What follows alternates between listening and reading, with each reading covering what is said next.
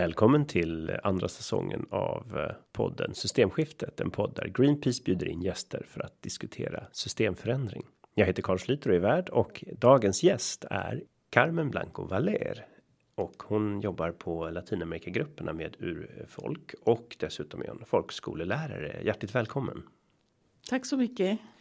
Och vi ska väl prata lite om just dessa saker. Hur påverkar klimatförändringen andra? Vi pratar mycket om hur omställningen påverkar oss här i Sverige.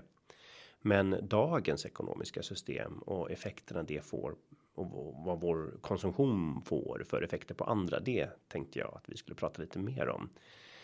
Hur eh, ser man på klimatförändringar i andra länder som kanske konsumerar mindre än oss, men som ändå vi tar mycket naturresurser ifrån för vår konsumtion? Ja, just eh, miljökrisen, inte minst klimatkrisen påverkar ju väldigt mycket många andra och, och mycket påtagligare än vad det gör här. Till exempel, mm, jag kommer från Peru, från Anderna. Och Anderna drabbas ju av att eh, glaciärerna håller på att smälta. Och det är glaciärerna som är källan till vatten, liksom till dricksvatten för otaliga familjer. Så att eh, jag tror vi är listade bland de länderna som kommer att drabbas värst av klimatförändringarna just på grund av det här med vattenfrågan. Då. Och ganska tidigt, man just glaciärerna i Peru har man ju sett kommer många av dem kommer försvinna ganska snabbt till och med. Precis och därför är det just eh, kriminellt till exempel att hålla på och etablera eh, gruvor just där glaciärerna är eftersom det kommer att påskynda dessa processer och dessutom förgifta det vattnet som finns med tungmetaller. Så att eh, därför är till exempel i Peru ungefär 80% av de sociala konflikter är miljösociala konflikter. Så de har att göra med just klimatförändringar och med, med vattenbrist och med kanske föroreningar som både gruvor och uh, oljeindustrin i regnskogen har skapat eller framkallat. Då. Så att eh, på det sättet påverkar ju vår konsumtion enormt. Och eh, inte bara vår konsumtion utan även andra saker, andra mekanismer inom systemet som har att göra till exempel med att eh, jag kan stå här och prata om klimaträttvisa, miljörättvisa. Men likväl mina pensionspengar under den här tiden som jag sitter här håller på att investeras i just dessa industrier som förstör livet för mina medmänniskor i, i Peru. Så det, det, det är som det är problemet liksom att det handlar om en systemfråga. Att det hänger inte bara på individerna och på vad, vad vi vill eller vad vi önskar utan att det är därför det är viktigt att eh, se det som en behovet av ett systemskifte. Att vi måste förändra villkoren. Inte minst eh, förändra de globala relationer som finns som präglas fortfarande av mycket makt. Maktövergrepp från den globala nord och till den globala syd. Då. Dessutom maktojämlikhet som har ärvts från den koloniala tiden och som fortsätter att reproduceras. Det där ser man ju då effekterna av att vi inte bara konsumerar också utan hur vi sparar. När Greenpeace Luxemburg gjorde en granskning av de största europeiska mm, aktiefonderna och pensionsfonderna så såg man ju att ingen av de granskade svenska fonderna hade investeringsportfölj som skulle ge ett ett och ett halv graders scenario för uppvärmningen på jorden. Och extremt få i Europa ligger i närheten av att ha tillräckliga miljöambitioner. Och då pratar vi dessutom bara klimat. Det finns ju många andra sätt som våra pensionspengar påverkar ursprungsfolk, eller hur? Absolut, absolut. Så det, det är därför man måste Eh, det räcker inte med att förändra själv sina konsumtionsmönster, vilket naturligtvis är viktigt att vi gör också, utan att vi måste också påverka politiskt. Vi måste kräva etiska investeringar av våra pengar, våra pensionspengar. Och de här eh, sociala konflikterna som du beskrev tidigare då, eh, kan det också vara så att det ibland är konflikter där eh, ursprungsbefolkningen hamnar extra mycket i kläm. Ja, just nu är det ju så att trots att urfolk i hela världen är bara 5% av världens befolkning är det urfolk som bor i de områden som bevarat mer biologisk mångfald. Och det är de områden som eh, transnationella företag vill komma åt mer och mer. Eh, liksom vi har dels trängt i vissa, till vissa områden men nu är även dessa områden åtråvärda för, för den här globala expansionen och utvinningsindustrier och så. Så att man drabbas alltså materiellt genom att deras mark tas över av transnationella företag och man etablerar sig där med gruvor och andra eller skövlar skogar och så man, så man förstör, förstör förutsättningar för att kunna leva vidare där.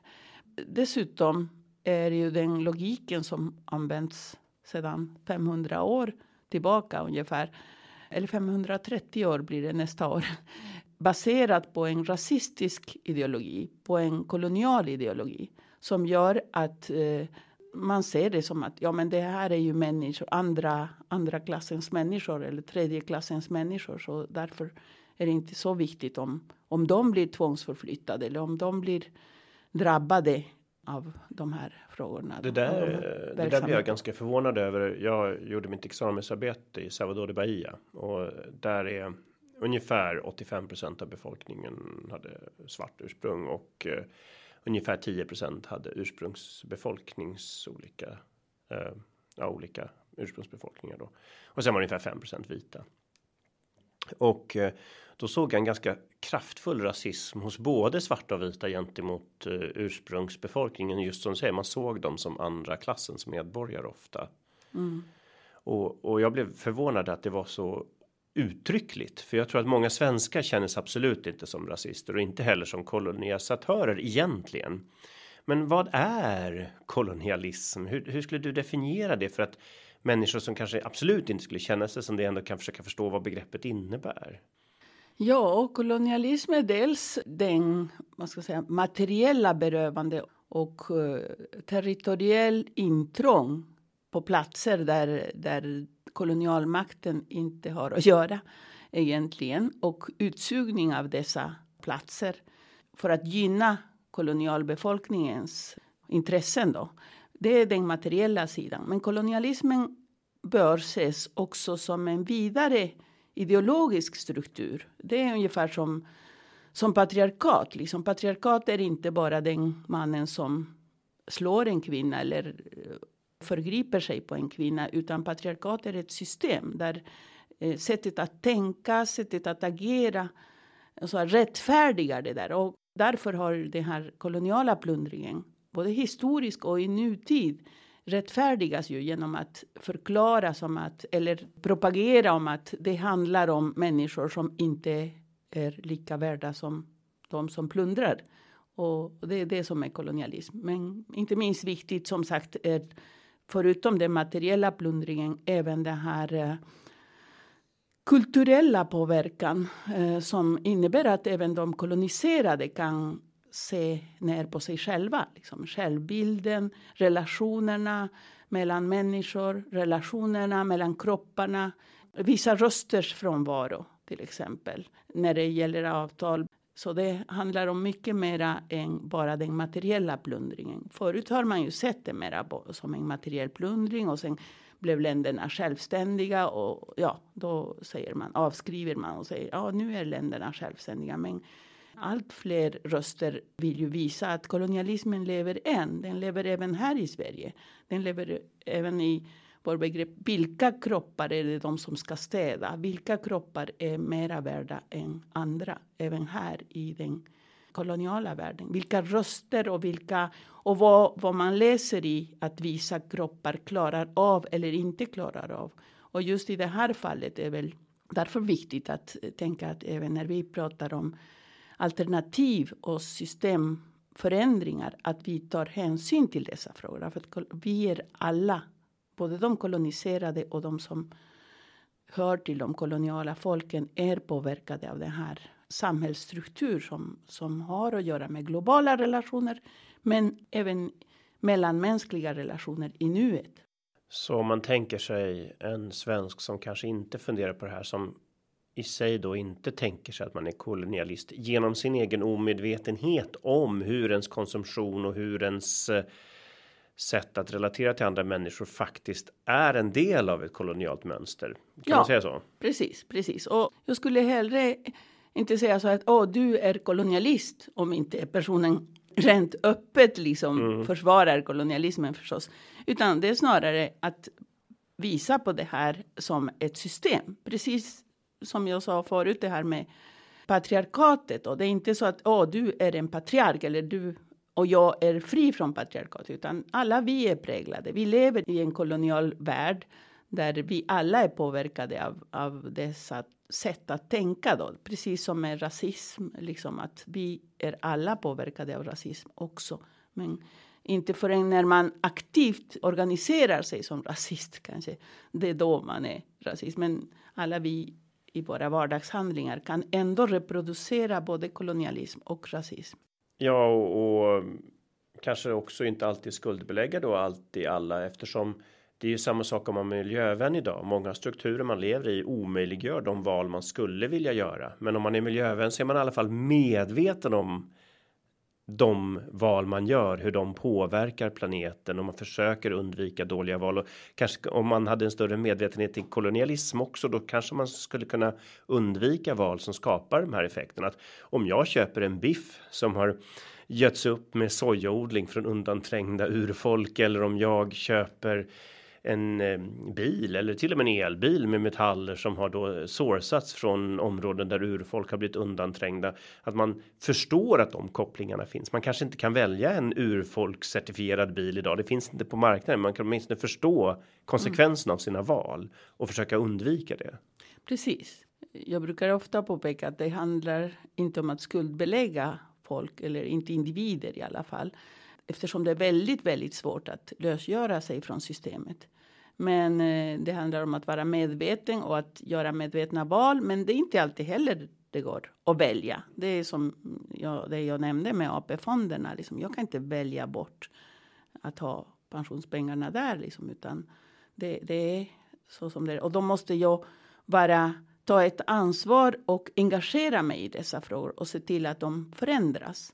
Och det är väl det som är, handlar också om miljömedvetenhet. Att det räcker inte med att jag låter bli att köpa det eller det. Utan gärna gå ett steg till att engagera mig för att fler ska förstå det här och för att det inte ska vara så. Och, och det går ju att, att förändra. Liksom. Det går, man märker bara att till exempel det här att vi har lyckats få mataffärer att ha de där små plastpåsarna och, och sådär. där. Det, det är små grejer, men det är ändå, det påverkar liksom. Vi kan påverka tillsammans och på ett organiserat sätt kan vi, ja, skjuta eh, så att det blir en utveckling åt rätt håll. Ja, och, och då också se om man då eh, kanske tar med sig en egen flergångspåse och lägga frukten i så kanske man sparar något halvt gram koldioxid.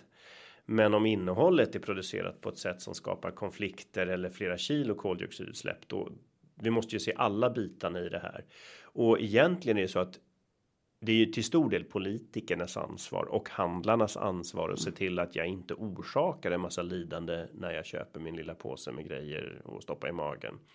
Eh, Så att man ska ju inte lägga alla beslut på konsumenten utan Nej. det här är ju otroligt viktigt att politikerna faktiskt sätter ner foten.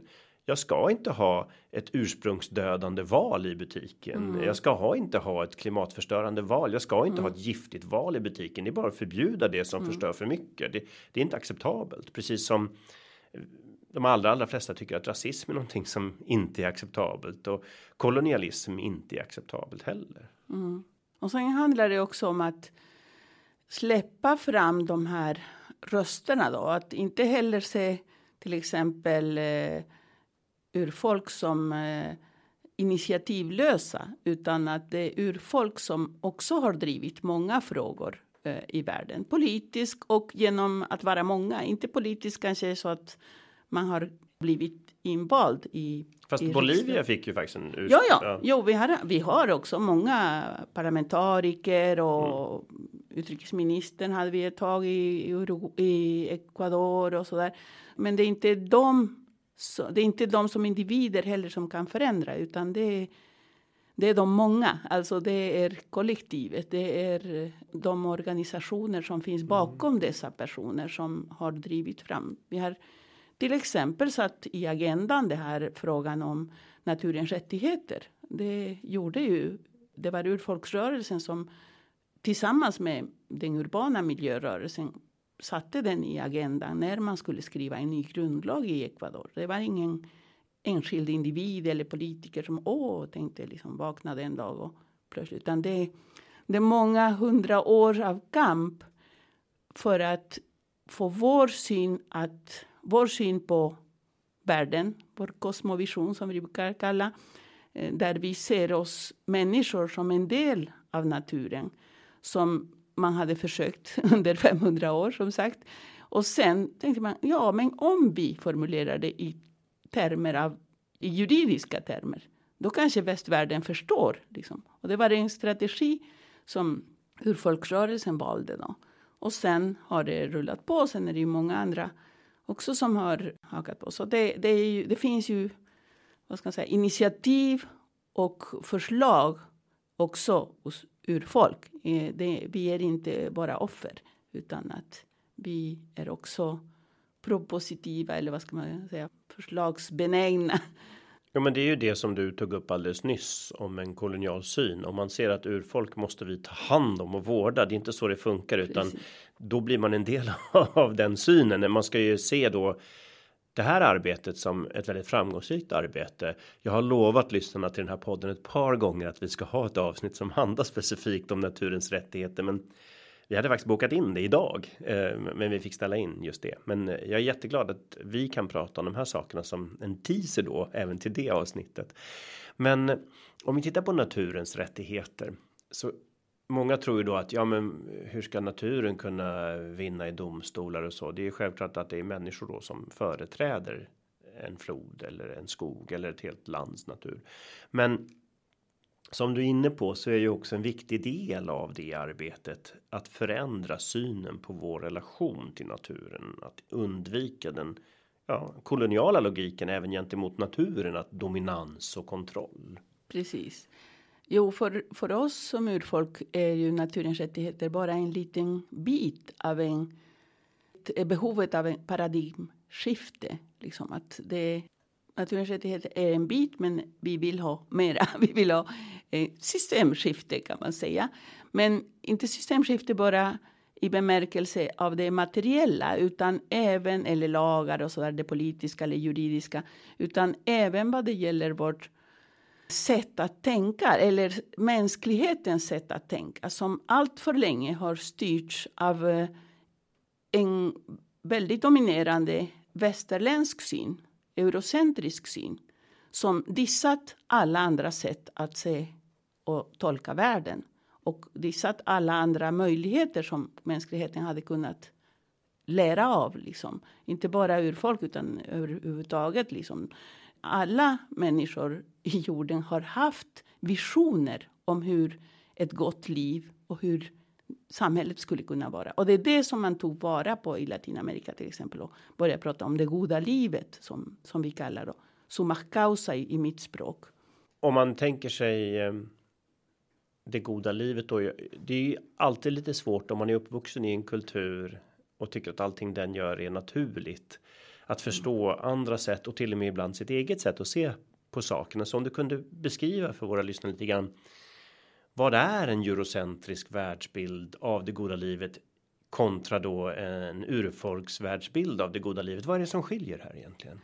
Det eurocentriska synen har ju varit att sätta Europa som norm och Europas samhällsutveckling, historiska utveckling som norm och därefter ifrån det här måttet mäta alla andra kulturer. Och till exempel även när vi pratar om det går framåt eller vi är framme. I, i så, det är väldigt så linjärt sätt som man utgår ifrån.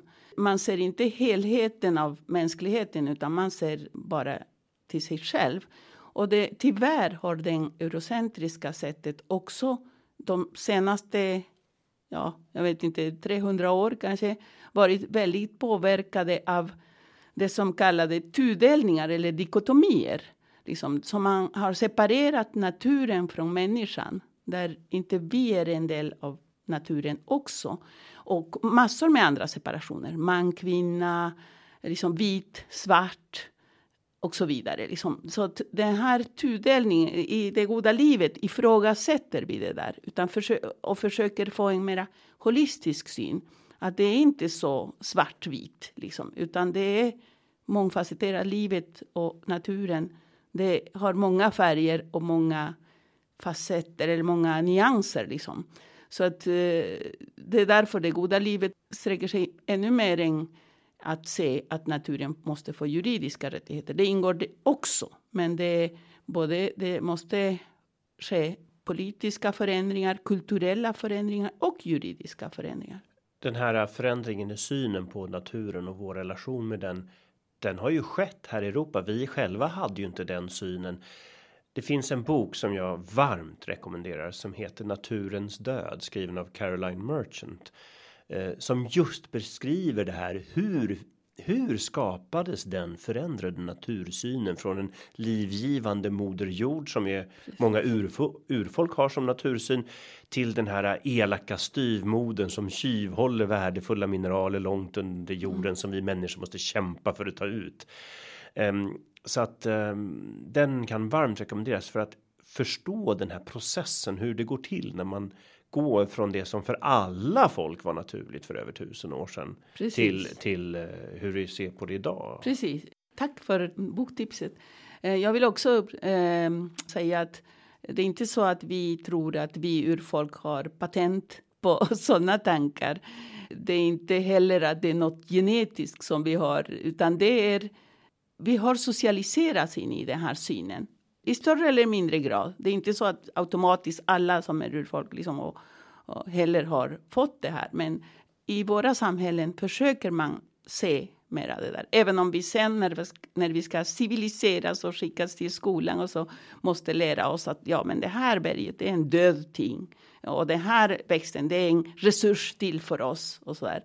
Men jag håller med den där författaren om att hela mänskligheten har haft ett sånt tänk. Och det finns även spår, även i den europeiska kulturen, av att en viss sån syn finns kvar. Det är, det är inte mycket, men, men här har tyvärr de som segrat, som skrikit högst, fått hegemoni i tolkningen av naturen har varit från början religionerna, de religionerna som mm. är dominanta här då, där man sa att ja, Gud, äh, människan är Guds avbild och därför måste den dominera naturen typ.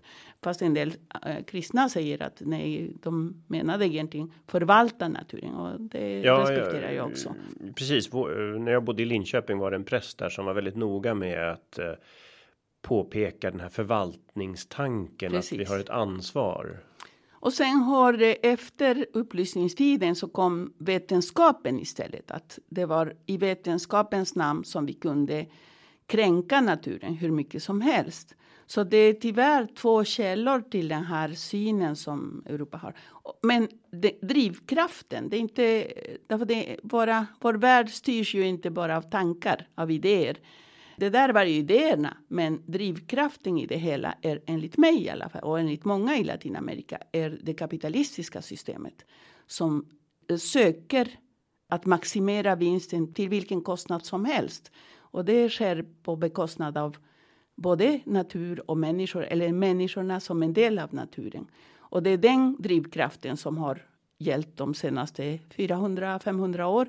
Så det är den som som ligger till roten. Så jag tror inte att det är människan i sig som är ond och vill skada naturen. Utan vi har drivits in i det av ett visst sätt att se på samhället och på ja, på naturen och på människor. Ja, om man ska titta på uppkomsten av det här så ser vi ju kanske då att eh, kapitalism eh, skapades för att öka maximera produktionen. Det problem man hade var att omvandla naturresurser till saker som vi ansåg vara göra livet bekvämare och i många fall faktiskt gjorde livet bekvämare. Och så har man då satt det här på turbo nu mm. när, när vi har en extrem effekt av den här tudelningen mm. som du har beskrivit tidigare. Eh, så att det blir den extrema det extrema uttrycket för en eurocentrisk bild och syn på naturen och människan.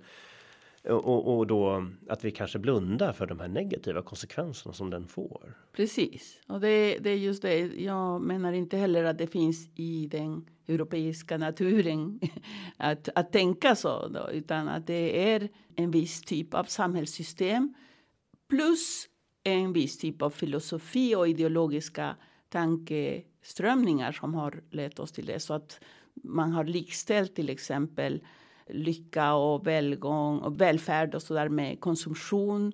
Man har likställt med öka avkastning och, och så vidare. Liksom vinstmaximering och så. Att, och det präglar ju även våra sociala relationer naturligtvis. För att även så småningom börjar vi även se andra människor kanske som resurser och inte som medmänniskor. Så att både naturen och mellanmänskliga relationer blir ju drabbade av den här synen. Utilitaristisk som man säger, att man nyttotänkande bara. Liksom, Ja, och nytta och nytta. Ett av våra tidigare avsnitt så hade vi ett samtal just om det här med att vi har en transaktionsbaserad relation i en eh, i dagens ekonomiska system då kapitalism mm. istället för en relationsbaserad där man ser till varandras intressen och inte försöker utnyttja andra för att maximera sin egen egen nytta då.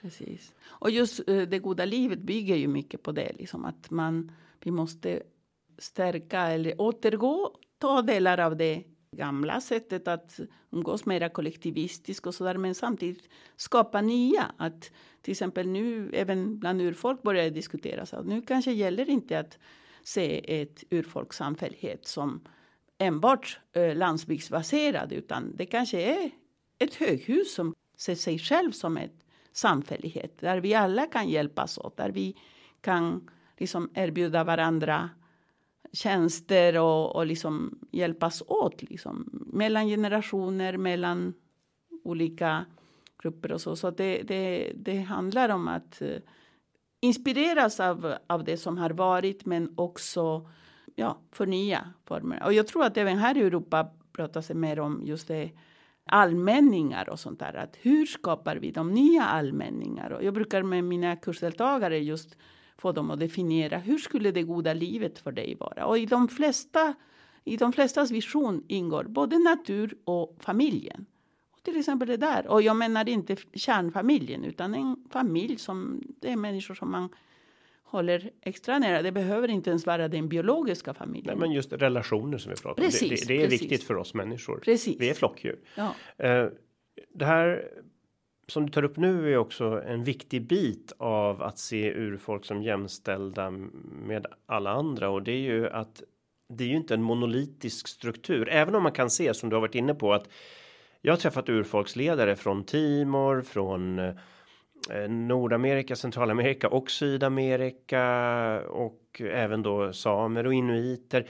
Alltså ofta finns den här natursynen, en, en mycket mer sund och relationsbaserad natursyn. Men det finns ju olikheter, inte bara inom en urfolkskultur utan även inom bland individerna. Man ska inte se urfolk som monoliter. Du själv har ju urfolks ursprung, eller hur? Mm, ja, jag har quechua rötter. Quechua är, vi finns i Peru, Bolivia, Ecuador och norra Chile och norra Argentina.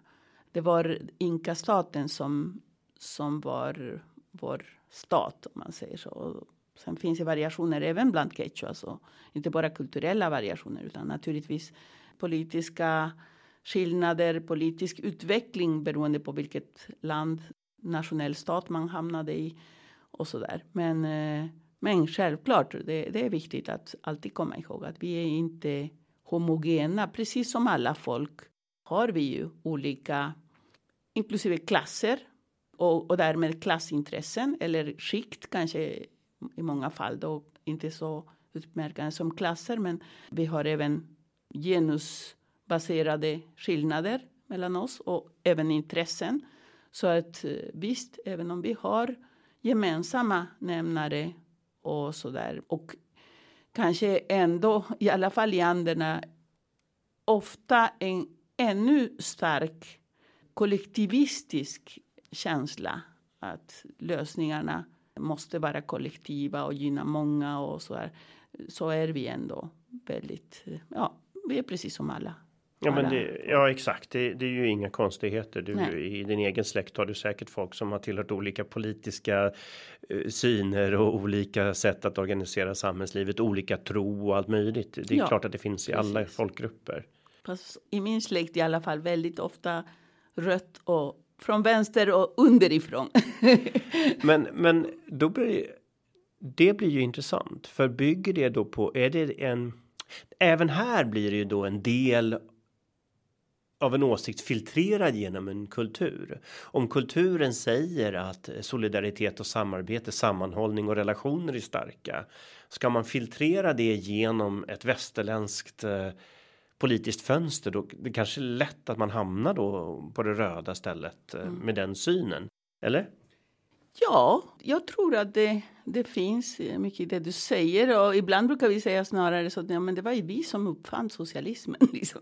Det, det som här var fortfarande bara teorier och Marx höll på med sina böcker och så. Vi hade redan det. Nej, jag menar, jag, jag skämtar lite, men, men ändå mycket just det här. Det var en stat, till exempel Inka-staten. Det var en stat som byggde väldigt mycket på kollektiv, en kollektiv av kollektiver. Liksom. Men den hade ju också enorma klassklyftor i sig. Ja, det hade klassklyftor, men det hade mycket också omfördelning, precis som i Sverige. Till Man betalade skatt och man fick tillbaka och man hade skyddsnät för änkor, för föräldralösa och man hade lager, livsmedelslager till exempel för i fall av naturkatastrofer. Vi har alltid haft naturkatastrofer eftersom vi har El Niño-strömmen till exempel.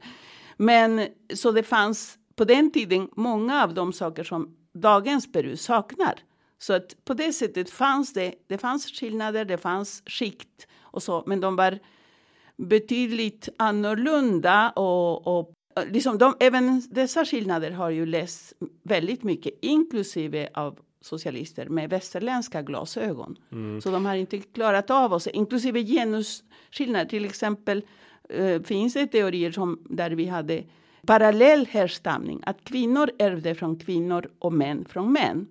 Till exempel bara en sån grej. Eller att vi har genus neutrala genus, könspronomen och så. Sådana grejer som inte har synts förut just för att Nej, Europa klarade inte av det med sin dikotomiska syn att man kvinna kunde man inte.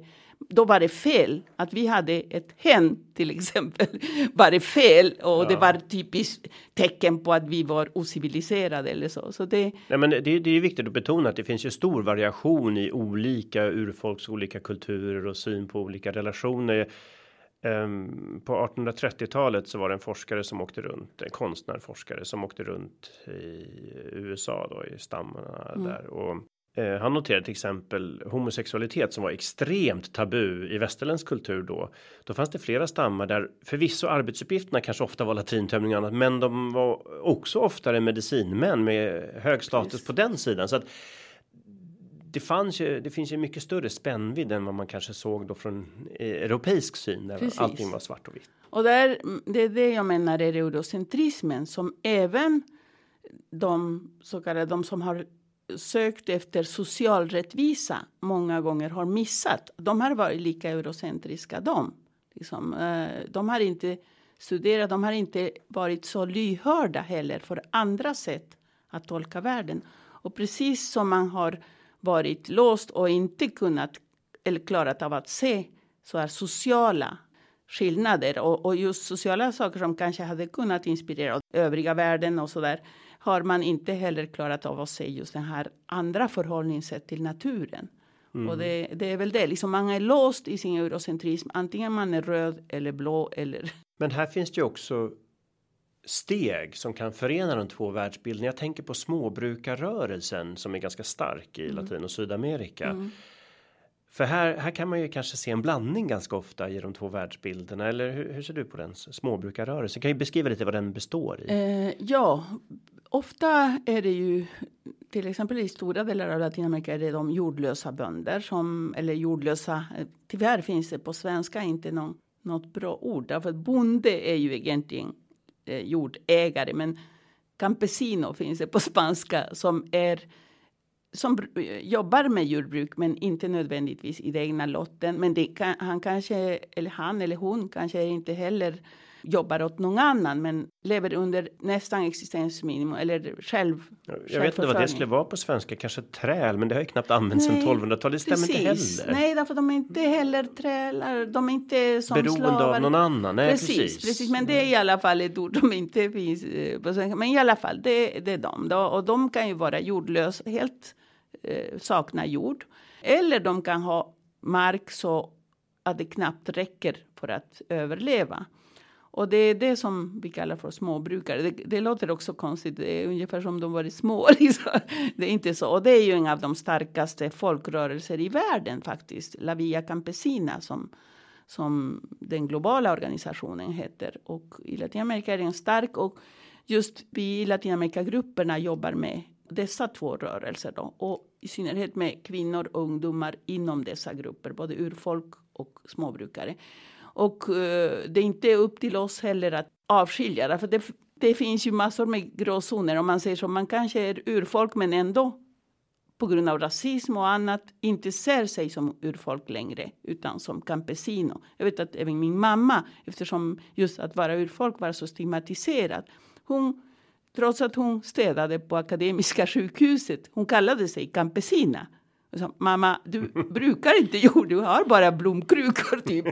Men ändå, liksom, det var ett sätt att inte säga jag är indian då, som är den stigma som man kände. Fast hon så småningom insåg att jag kallade mig inte indian, men indigenous eller indigena. Uh. Så att, ja, fast det är en generationsfråga. Men som sagt, det, det finns ju också urfolk som Alltså urfolk är ju ofta i Latinamerika, i Anderna i alla fall, också småbrukare. Så att där är, går det inte att separera. Nej, men det var det jag tänkte att här finns det en rörelse som kanske ändå för samman äh, människor. Precis. Skillnaden kanske, jag vet inte om, om det finns säkert studier om det, men det kanske är mera det här att urfolk har förutom det här, de här materiella situationen som är väldigt likartad småbrukare har även en andlig filosofisk syn på marken och på en specifik mark än vad till exempel småbrukare har. Småbrukare kanske kan man säga okej, okay, du får så här mycket mark, en halv hektar eller två hektar på den här platsen och då kanske en småbrukare, ja okej, okay, jättebra till exempel när transnationella företag förhandlar så kan mm. det vara lättare att flytta på småbrukare och tvångsförflytta dem. Medan urfolk fäster sig mera. Nej, men det var här våra förfäder har levt i tusentals år eller hundratals år. Det här, den här källan som är vattenkälla som är vår ursprung, eller det här berget, det är den som betyder något för ja, oss. Det där tänker jag på. Jag har själv haft kontakt med Black Mesa i USA. Mm. Och då var det ett kolbolag som ville gräva upp en gruva. Mm. Och med en västerländsk syn då så tycker man men det här berget är väl likadant som det. Det spelar väl ingen roll vilket vi gräver i, men det här var ju i deras kultur så var det här där livet började. Det var Precis. själva.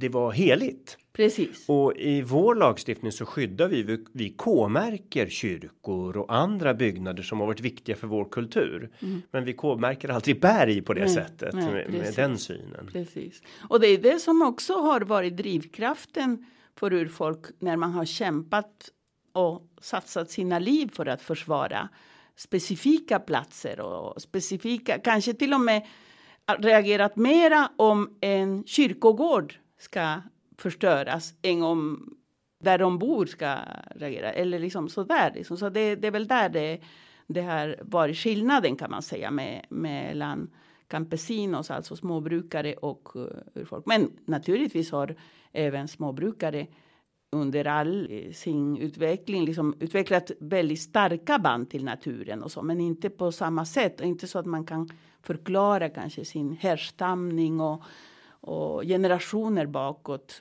Även om andra ser det som, ja men det här är ju inte mycket värt ställe. Eh, liksom det är bara högplatåer och där kan man inte odla så mycket och mm. så här. Men ändå, det, det är det som jag skulle säga är skillnaden, i alla fall i Latinamerika. Ja, vi har ju även sett i Latinamerika, men även på många andra ställen hur miljöaktivister också drabbas av framfarten av de här bolagen och regeringarna.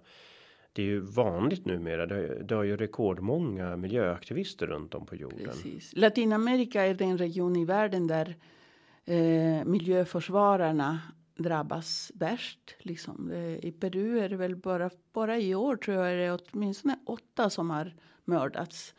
Så här, Naturskyddsföreningen brukar uppmärksamma det och det tycker jag är bra. Liksom, att allt fler uppmärksammar även i Latinamerika det här. Att en del av miljökampen måste vara att försvara försvararnas liv. Att det är de som sätter sätter sina kroppar som sköldar för att försvara Moder Jord.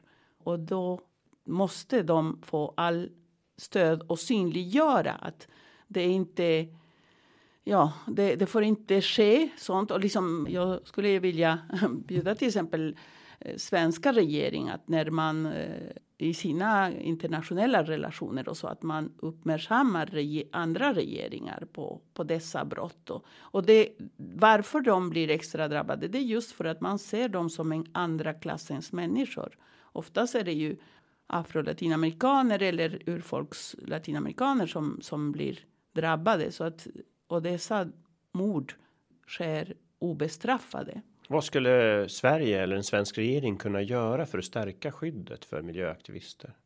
Det finns initiativ i Latinamerika i alla fall finns det initiativ om olika avtal om att miljöåtgärder måste inbegripa det här med att försvara försvararna då. Jag kan tänka mig att om man hade något sånt där i Sverige som redan en del miljöorganisationer håller på och jobbar med. Även feminismen i Latinamerika till exempel, det tycker jag är fint att feminismen i Latinamerika har fattat, kanske lite mer än här, eh, att försvara kvinnoförsvararna är en feministisk fråga. Att det inte Oha, här är det miljöfrågor och här är feministiska frågor. Utan det är de kvinnor som ofta dessutom angrips av transnationella företags säkerhetsvakter och så där. Även som kvinnor. Liksom att man hotar dem. Jag ska våldta dig, jag ska våldta dina döttrar och så vidare. Och så vidare. Så ja, det, det är ju inte bara hot, det har ju faktiskt hänt. Precis. Så det...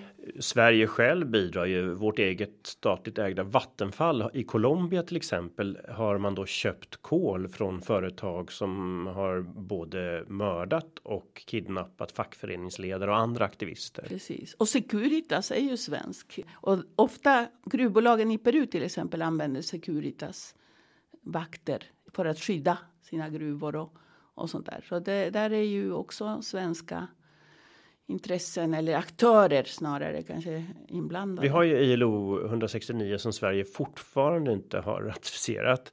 Mm. Men det finns även eh, deklarationen om urfolks rättigheter, eller hur? Ja, deklarationen om urfolks rättigheter har Sverige ratificerat, men deklarationer är ju mera så här moraliska åtaganden och så. Det är inte bindande. Och, Men de är ändå inte heller betydelselösa. Till exempel i Giljasdomen så hänvisade faktiskt Högsta domstolen till den mm. när man gav rättigheter. Ja, och det var ju jättebra. Det, det är bra, liksom, det är alltid något, liksom. men ändå liksom det är ILO som är bi mera bindande. Det är det som till exempel samerna eh, också kräver. Och tyvärr har Sverige inte ens vågat ratificera en deklaration och det handlar om deklaration om småbrukarnas rättigheter. Och där är ju verkligen konstigt liksom. Därför ja, varför gör inte Sverige det? Ja, säg det. det. Det måste ni bjuda någon annan kanske och, och prata om varför liksom. Det, det finns organisationer som jobbar mycket mer med just den frågan. Men då skulle vi kunna ha ett förslag här idag att vi ratificerar den. Ja, absolut. Därför det är ett minimum liksom, ja. att säga åtminstone i tal. Och som du säger, det har redan använts även i Girjasmålet. Ja. Och om man tittar på olika förslag då som ska minska effekterna av vår livsstil, våra värderingar på andra människor på helt andra sidan jorden. Jag tycker det var intressant det som du inledde med att vi kan skapa konflikter i Peru genom vad vi köper här idag. Och det är ju inte konsumenten själv som kan styra detta. Man har ju oftast ingen aning. Men vi kan bilda oss, vi kan förstå hur kolonialismens strukturer är. Vi kan ställa politiska krav på att handelsavtal blir mer rättvisa. Vi kan ställa krav på att vi ratificerar ILO 169. Vi kan tillämpa urfolksdeklarationen. Vi kan ratificera småbrukardeklarationen. Vi kan införa naturens rättigheter. Vi kan ändra eh, investeringen så att man inte får investera. Att våra AP-fonder, våra offentliga fonder, inte pengarna går till förtryck och förstörelse av planeten. Vad har jag glömt nu för att sammanfatta? Miljöförsvararna kanske? Ja, just det. Rättigheter ja, där. Ja, var, och så att det finns ju en hel kataloglista för att minska den här risken för att vi deltar omedvetet eller medvetet i förtryckande strukturer. Ja, det finns ju många förslag och jag tror att tillsammans kan de se till att förändra och tillsammans, om inte annat, folkbildar de Folk, liksom, att man blir medveten om att eh, att det finns val som man kan göra. Det finns inte bara val och inte bara konsumtionsval eller icke konsumtionsval utan även agerande. För mig är det viktigt att även agera, inte på ett individuell basis bara. Ja, nu äter jag så, jag klär mig så, jag så, utan tillsammans med andra se till att förändra, förändra systemet och förhoppningsvis skjuta fram en systemskifte och paradigmskifte. Och ensamma kan vi inte göra det, utan det är bara tillsammans och genom organisering. Många av våra avsnitt har handlat om just det och att du som folkhögskolelärare betonar vikten av att bilda sig är också helt logiskt. Men eh, flera tidigare avsnitt, bland annat med Göran Greider, har ju just visat att eh, förmågan att organisera oss till att börja med i liten skala, men i allt större skala spelar väldigt stor roll när man ska skapa påverkan. Att ingen är maktlös oavsett vem man är. Absolut, och det är tillsammans vi har förändrat hittills historien och i, kanske även i framtiden. Det är tillsammans vi kan sätta stopp för klimatkollapsen och, och för andra kollapser, liksom andra samhälleliga kollapser som, som håller på och växer fram. Ja, och faktum är att kanske kan vi lära oss lite av urfolks historia, för som du var inne på så har man ofta levt inom naturens ramar man har fördelat det man tar ut ifrån naturen på ett sätt som har kommit alla till del på något sätt. Och om vi då tillämpar den världsbilden på hur vi lever idag, då kanske vi har större chans att lyckas även i miljökampen. Absolut och och framförallt inspireras och jag tror inte att det är ens bara ur folk utan många andra folk i den globala syd som vars perspektiv inte har fått chans att vara med i hur vi bygger en global samhälle. Så att nu har vi möjligheter att mer och mer ta till oss av andras erfarenheter och att komma ur den här eurocentriska bubblan och ja, värdera Liksom, vi är ju som en enda stor familj i hela planeten. Så att om vi tar vara på allas röster och allas perspektiv. Sen kanske vi inte är överens om, om vissa saker. Att vi kanske inte tycker om allas förslag. Och så, men då får vi ändå inleda en dialog med andras. Så det är därför jag, jag tänker att det här det goda livet till exempel, det goda livet paradigmet handlar inte om att kopiera. Det finns inga recept. Nej. Att en andinsk recept skulle passa här utan vi får snarare diskutera samma frågeställningar. Vad skulle det goda livet vara? Hur skulle det vara här i Sverige? Och så, vilka grejer hör till det? Och, och gärna bygga våra egna paradigm här då.